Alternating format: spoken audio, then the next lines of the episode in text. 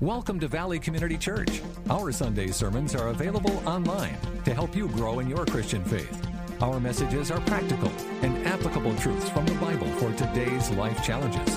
And now, Senior Pastor David Schmaltz. Today we're going to talk about the leader.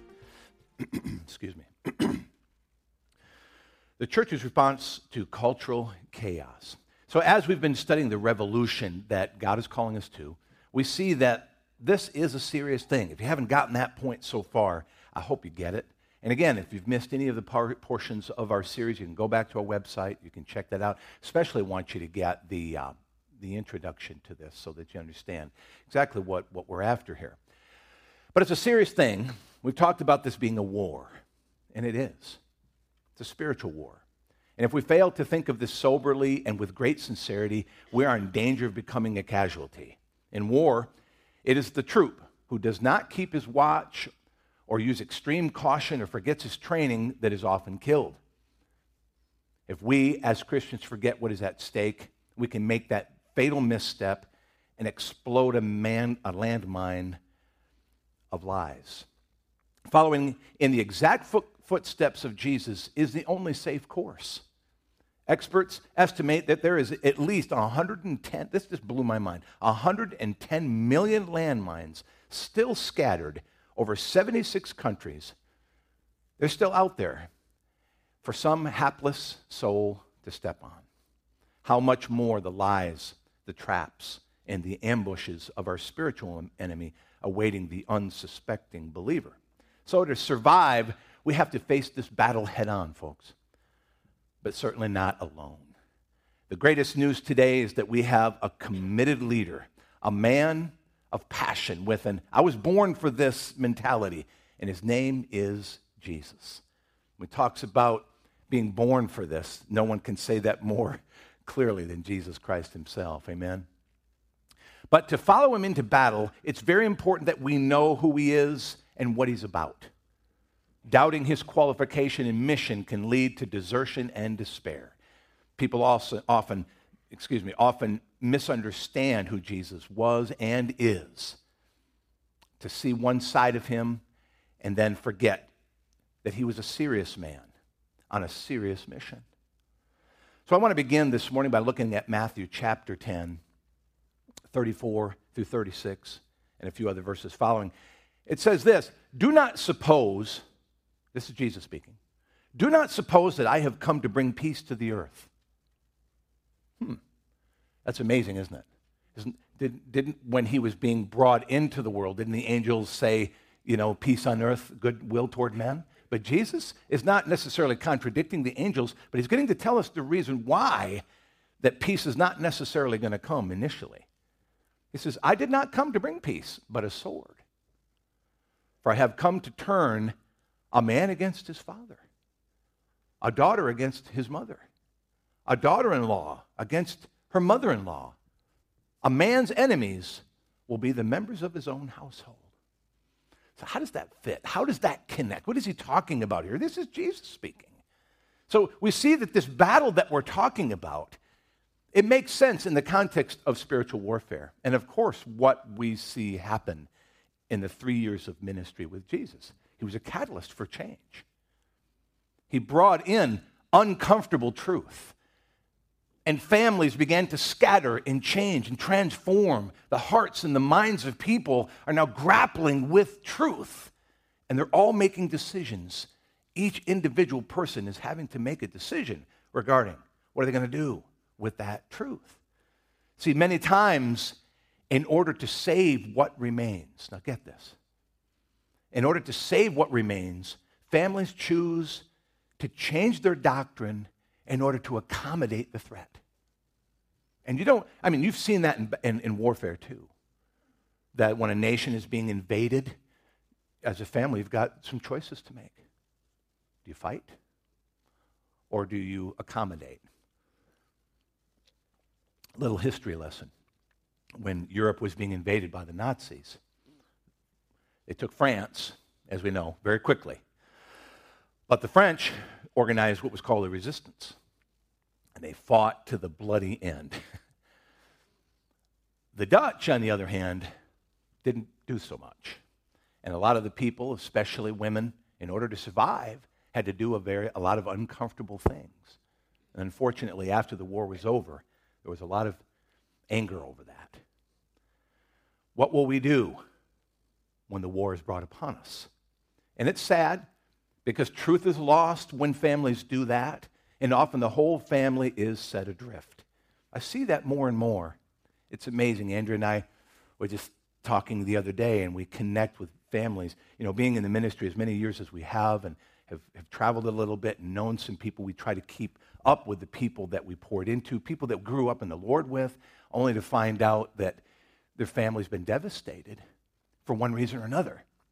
Not sitting in judgment in any way, shape, or form, but just observing, praying for them. But also, as, as, as parents, we naturally look at that and say, okay, how can we avoid that, right? How can we avoid what took place there? Of course, I, I think that naturally as a pastor anyway. So we're seeing uh, what, what I'm sharing with you is something observable very much right now. Let's look at verse 38. Sorry. Go ahead and clear your throat too. I know I make you uncomfortable, so just do it. Just go right on and do it. Clear it on out there. All right, sorry about that. A little bit of drainage going on. Verse 38 Whoever does not take up their cross and follow me is not worthy of me. Jesus is going on now. He's talking about this warfare and he's pressing in even further. He says, Whoever does not take up their cross and follow me is not worthy me, of me. Whoever finds their life, and here's, the, here's the, the, the, the, the principle, the truth whoever finds their life will lose it. And whoever loses their life for my sake will find it. Mm. One of those kingdom truths again the kingdom of the upside down, where we see something that doesn't make sense to our natural proclivities, our, our understanding of what we observe. Jesus, once again, bringing a revolutionary thought, truly a revolutionary thought, that to preserve ourselves in the light of what's going on in the culture, what everybody else is doing, where the fish are flowing downriver, Jesus is saying that's not necessarily a good sign. What he's saying is look, and of course, he mentions the cross well before they've seen the cross. So they're scratching their head. What is he talking about a cross? Well, they found out later what he was talking about. Say, look, I'm not necessarily saying you have to be crucified too, but it is going to be somewhat uncomfortable. There are going to be decisions you're going to have to make in order to embrace truth and, an, and a part of your life that is not necessarily going to make everybody in your family happy, that is not necessarily going to make the friends in your, your family happy. Often, when we decide to follow a course that is for Jesus, we find ourselves alone. Learning to walk alone is a very critical part of being a Christian, I have found. So, the footsteps of Jesus include something we're called to carry. Not a literal cross, of course, but the potential to suffer and sacrifice during these difficult choices. This is the way of the kingdom of God, my friends. If we trust God, then often what and who we love will be returned to us. We give it up, yield it to God. But if we accommodate the lies, then much more will be lost. And that's what Jesus was trying to tell us. This is the message of Jesus. He was planning on proving it by allowing men to torture him and kill him, even though he was innocent. So he didn't tell them, hey, you got to pick up your cross and you got to you got to cut against the grain. You need when the world says one thing, then you need to follow God no matter what. He showed us. He said, "My Father has called me to die for all mankind." Naturally anybody would say, Well, I'm innocent. I've done nothing wrong. Why should I die for these bunch of bums? I mean, I'm sorry. Not you, of course. But I mean, that would be human nature, wouldn't it? What are you talking about? I've done nothing wrong. Why should I have to die? But Jesus, knowing, of course, being God, knowing and understanding that it was going to require, it says he went even beyond just saying, okay, whatever. He went on to say, it was for the joy that was set before him that he endured the cross and scorned its shame. It was for the joy. He looked ahead. He looked ahead at what was going to be accomplished as a result of the sacrifice and the endurance, enduring the, the, the uh, ridicule, the shame, all that took place. See, so he's asking us to do this, but like a great leader, as a great leader does, he's not, he's not asking us to do something that he himself didn't do. He did it. He led the way. And he says, Now, if they persecuted me, they're per- going to persecute you. You're going to have to walk this journey in this life. It is a battle, it is a struggle. There will be times when we have to make those dis- difficult decisions. And to me, more than ever in my lifetime, we're having to make them. The lines are being pretty drawn, pretty deep. Christian, what do you really believe? Or will you be washed away in this morass of theological confusion? And that's where it is. So, who is Jesus? He is the leader of our revolution. We talked about what do you need in a revolution? Well, we needed a conflict. Well, we got that, spiritual warfare. We needed, uh, we needed and we, now we need a leader. And we've got Jesus himself who is, who is saying, Look, follow me. So, Jesus, when we talk about who is Jesus, let's clarify this. Jesus is the Son of God. We know this to be true. This is what the Bible tells us. He is God, and all things have been placed under his feet. So the Father said, Look, what he's doing is going to, in, in, in the Father, kind of in his paraphrase, words, just saying, Look, he's obeyed me and he's earned it, and now I'm going to put everything under his feet. All things were mine, but now he is the supreme one to be worshiped. But let me point this out who he is not, who, is, who Jesus is not. He's not a fictional character created by the Roman Catholic Church to control people. Well, that's one of those out there when you study history or you go to Western Civ or you go to, they're going to present Jesus as a, a historical character. Mm. Some, in some cases, they, maybe, maybe he, he existed. You couldn't ignore Josephus's uh, Jewish history. I mean, it was pretty clear Jesus existed. But somebody go on and far. So he wasn't a just a Jewish prophet with a good heart, but somewhat delusional when it came to who he thought he was. Mm-mm. Wasn't that either. He wasn't fiction. He wasn't an idiot. He was also not a teacher who was just paving the way for Islam. You know, the Quran teaches that Jesus did exist. And it's also encouraged in the Quran that we should listen to his prophetic words. That's interesting, isn't it? That's actually a very good uh, witnessing key when you're talking to someone in Islam is to say, well, I follow Jesus. And you're, well, let's, let's open up your Quran. I'll show you right here. Your Quran says that Jesus was, a, was real and he was a prophet sent by God and that you should listen to his words. Have you ever listened to his words? Let's talk about that. Do you know what he said of himself? No, what did he say? He said, I am the way, the truth, and the life, and no man comes to the Father except through me. Hmm. That makes for some lively conversation, won't it? And then finally, he wasn't just a good man whose message has been misunderstood and exaggerated over time. And that's a real popular one right there. They say, okay, okay, you got me on the historical thing. Okay, okay, he's mentioned in many different writings that were you know, current to that time. Uh, okay, so he existed. But you know what? You, the church has just gotten his message way out of whack. And over the thousand years of time, as the epistles were written and rewritten, uh, you've exaggerated his message. He never thought of himself as being this. And all this, the, the well is spoiled with all of these little lies that are you know, uh, strewn in the, the, the, message. But I will tell you this in, the inerrant, in speaking about the inerrancy of the scriptures, there is no document as ancient as the Bible that has been passed on generation to generation and, and maintained its purity as the Bible. No other book. None. Not even the writings of the Greeks. And whenever they find something that's older, they open it up and say, wow, this story's wildly changed. Thank God for the Dead Sea Scrolls. We didn't have those, then they could still have that argument. But when they opened up the book of Isaiah, written during the time of Jesus, to find that they were word for word what we're reading today, pretty good, pretty awesome.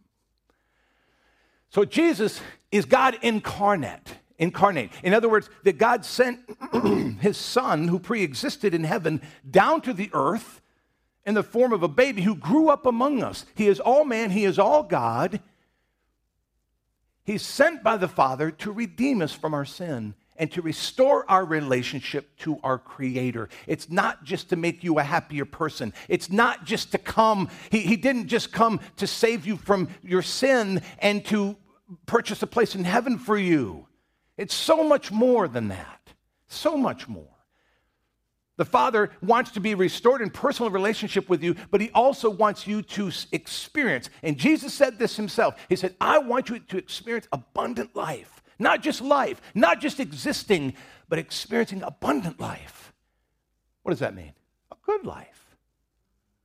A life full of joy, a life with victory, a life that is that, that when you, you breathe your last, you leave a legacy of the work of Christ in you, the miracle after miracle.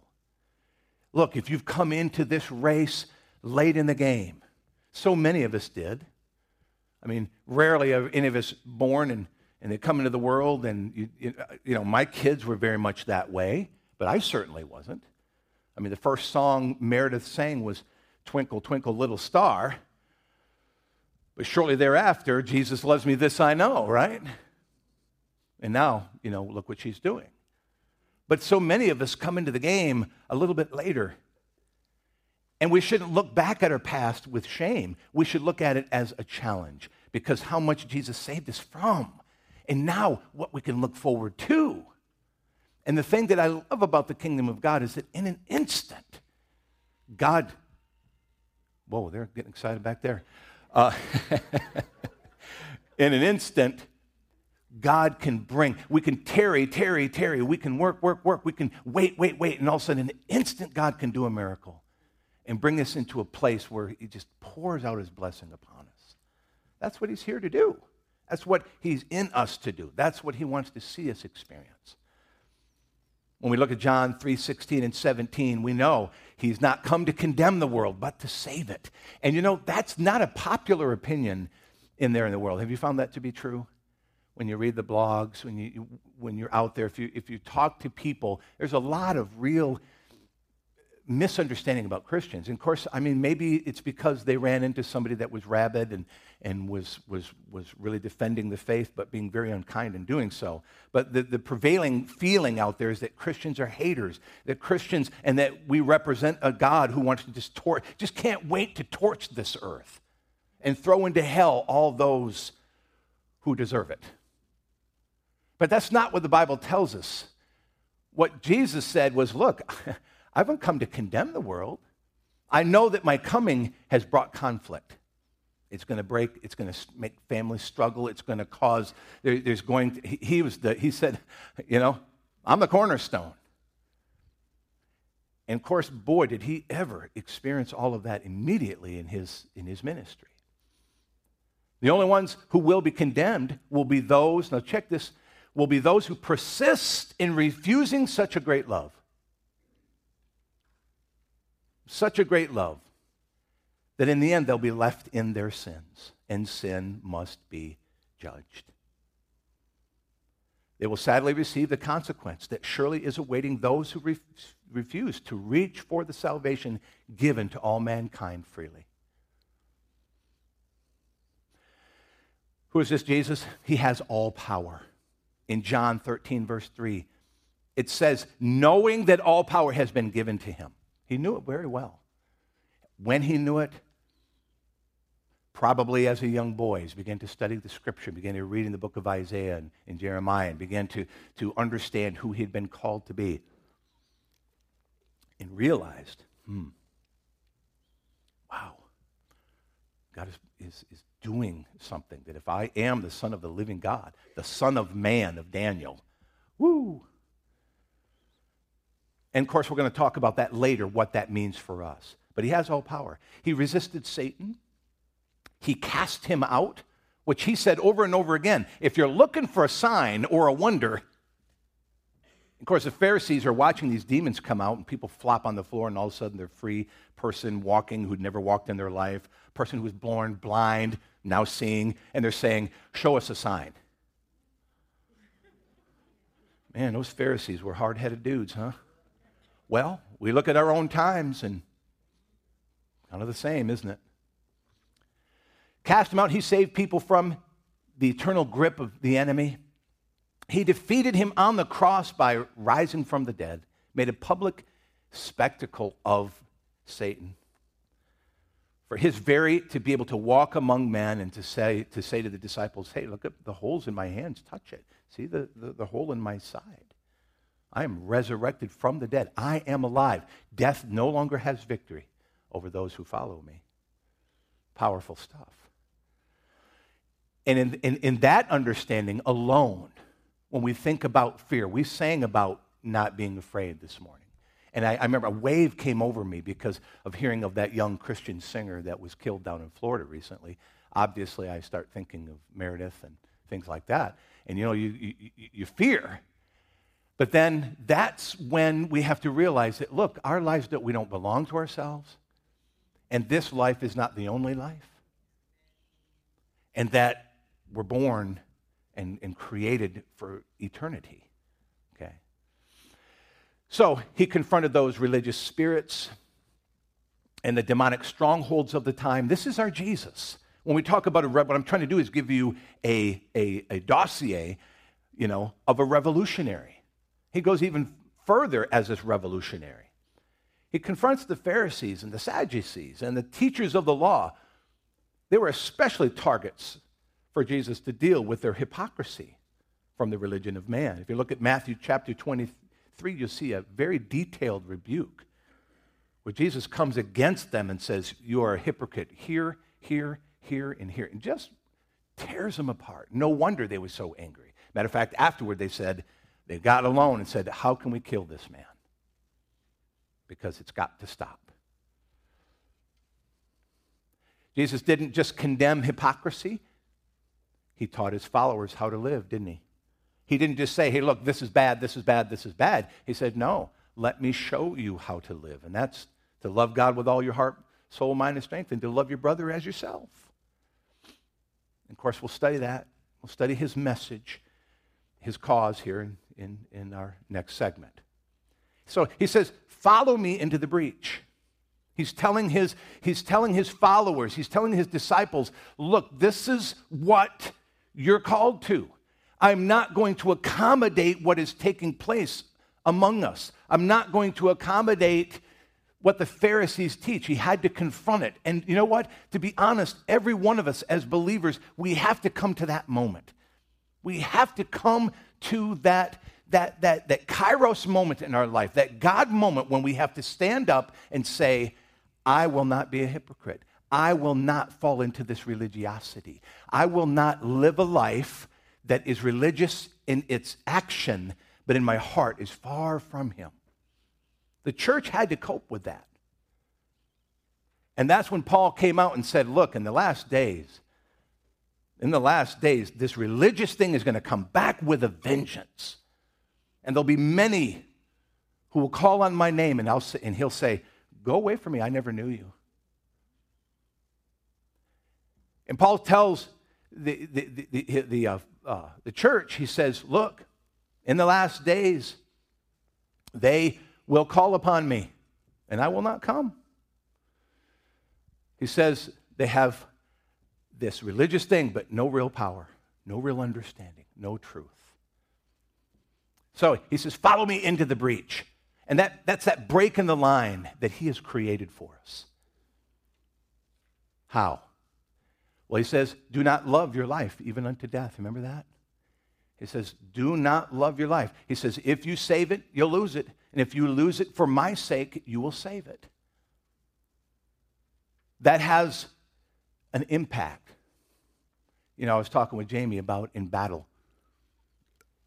You've heard me say this before. I'll say it again just, just as an illustration that it's amazing that how so many in battle that when they, they, they don't think about their life, when they go into the fight with just like, look, I'm going, I'm going all in. I'm not going to duck behind the trees all the time. I'm not going to hide out and wait till the fire dissipates. I'm not going to get lost on the battle, battlefield. No, I'm going all in. I'm going to fight. I'm going to, going to, going to draw up courage.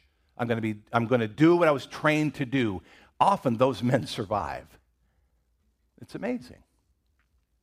I don't know if there's a principle there. I know there's a spiritual principle. And that is if we fight this battle head on, following Christ into this break in the line that he has created. Because look, the, the, the break in the line that he has created is the, the break. he has defeated darkness. And matter of fact, it's ludicrous as, as Christians to think every, every single day to live in this fear, to live in this restraint, to live in a way that we feel like, oh, well, I'm just, I just got to hide out. Absolutely ludicrous when we think in terms of what Jesus has actually done. And if we'll just follow him in and just say, well, you know what? I'm going to leave the results up to God. Will I be a casualty in fighting for him? Well, I'd rather be a casualty fighting for him than a casualty hiding from him or following, worse yet, his enemy. Not a good idea to follow the one who's lost the war. So, where is he leading us? Where is he leading us as our revolutionary leader? He's leading us into victory over darkness, my friends. And, of course, our eternal home eventually. But for now, he wants us to experience that abundant life I was telling you about, even in the midst of the fight. But we got to live with a trowel in one hand and a sword in the, in the other. And I like this illustration coming from Ezra Nehemiah when they were building the wall. They were taught, okay, you're going to build the wall and you've got hope of what Jerusalem is going to once become. That there's already a miracle that has taken place, and that Cyrus, king of Persia, has, has allowed us to come back. And here they are. They're restored right to almost to the exact day, 70 years later, after the Babylonian captivity. They're sent back. And so they're taught look, build the wall, do what you're called to do, but with one trowel, but keep that sword in the other hand.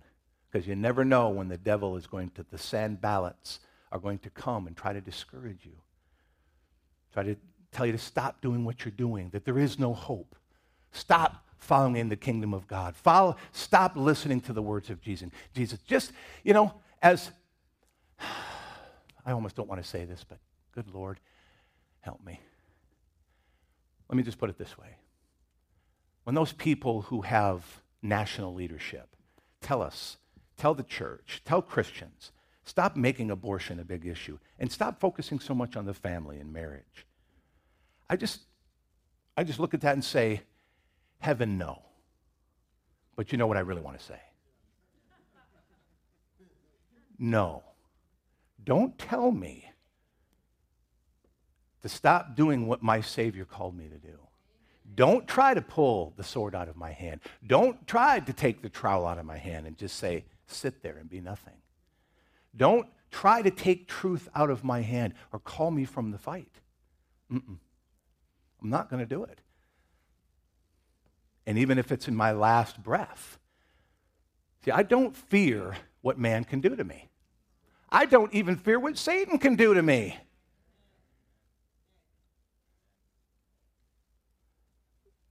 Although the Bible says, look, if you're going to fear anything, fear not this loss of the, your physical life, but the loss of your eternal soul.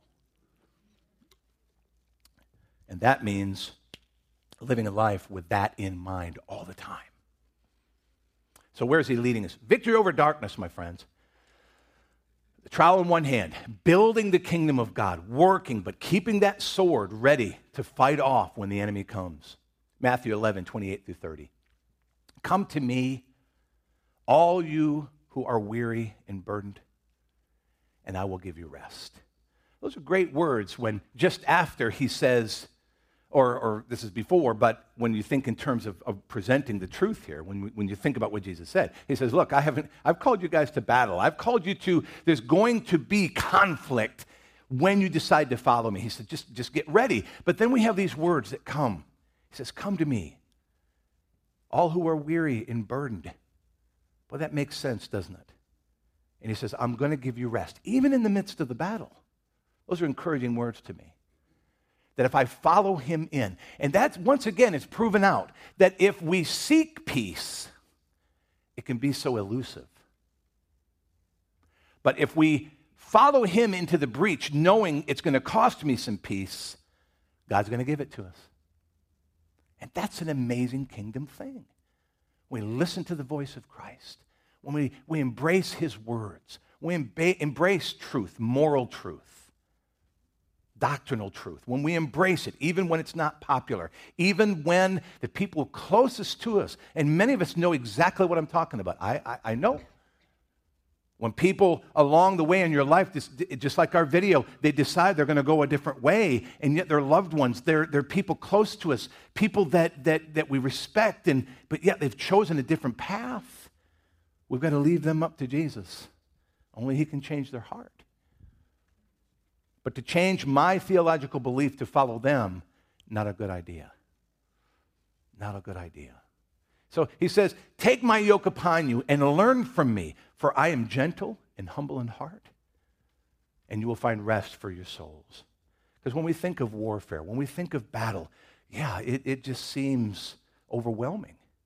But here Jesus is saying, Look, let me do it. All I'm asking you to do is to follow me into the break in the line, into the breach. I will do all the fighting on your behalf. But you got to be with me. You got to follow me. He says, For my yoke is easy and my burden is light. Boy, if you're like me, there are times when you said, hmm, just how big is this yoke? and, and I'm, I mean, in comparison, is this, am I thinking this is a whole lot lighter or heavier? Or, uh, because it doesn't always seem light, does it? When you're overwhelmed and you think of your family, your children, your, your finances, so many different things, your health. But if we'll give it all to Him, knowing that He's got our best in mind, then we can live with that real peace. So we have a revolutionary leader who was not only morally and divinely equipped, but he was ready to fight on our behalf. He's ready to fight. So, why would we, we, we be motivated to follow our, this leader? Well, because he's God. He's got all power. It's because he, he's proven to us, he's shown us that he did not love his life even unto death. And then afterward, he experienced such elation, such glory. We, it, it's a pattern. It's a template for each one of us. That as we give up, and there are times we're going to have to give up the things that we'd be naturally inclined to, maybe, maybe a path for a greater wealth. Maybe it's a path for greater decisions in what you think and, and, and, and, opportunities for your children. Maybe it is a path for your own education, whatever it might be. You know, th- those are the things that we need to take to Christ and say, look, is this following you into the breach? Or is this me taking my own path, doing my own thing? For those who have done this already, you know exactly what I'm talking about. It leaves you with a leanness in your soul, a sense of separation. How did I get here? Why am I so not? I mean, where's the real joy in my life?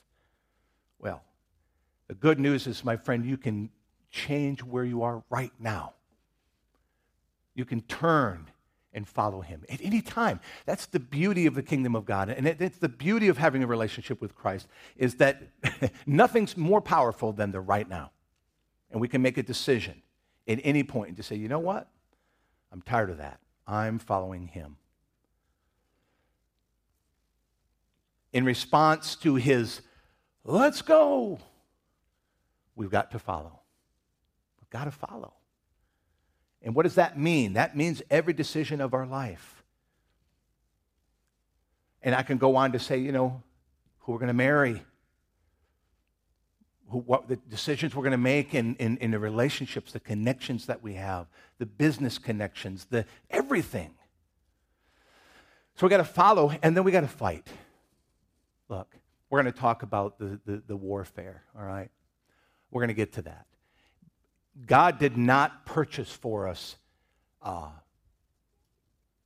uh, warfare material, armor, if you will, weapons and armor for us to just have them sitting in our home, to just hang them up on the wall and see, there you go, a display of my spiritual armor. No, it's meant to be used, it's meant to be worn, and get ready. And the last thing is that we must not falter.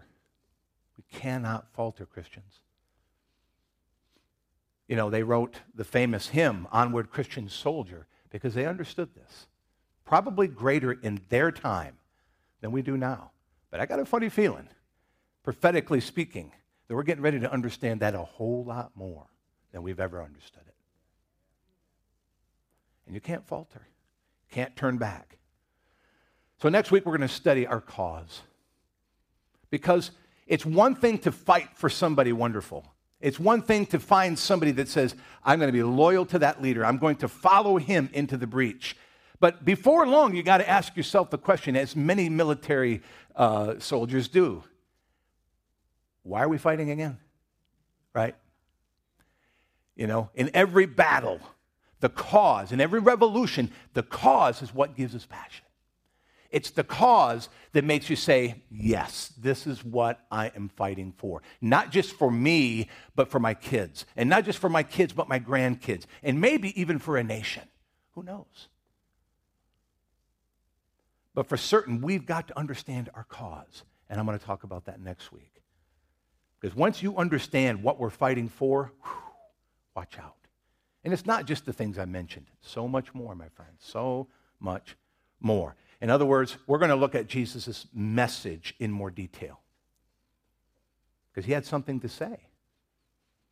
He had a message, and it wasn't a popular one. And I've, I've, I've bumped up against it, but we're going to get into it in, in much more detail. And what you're going to find is that this cause is going to rescue you. This cause is going to give you great joy, it's going to give you great peace if we'll embrace it. Amen? Amen. Let's stand up this morning. Mm. Amen. Let's bow our heads. If I could have our prayer teams please come at this time. Amen. As usual, I'd like to take just a moment. If you're here today, and if you're not certain that if you died tonight, that you'd be with Christ in heaven, let me remind you that we live in what is called the era or the time of grace.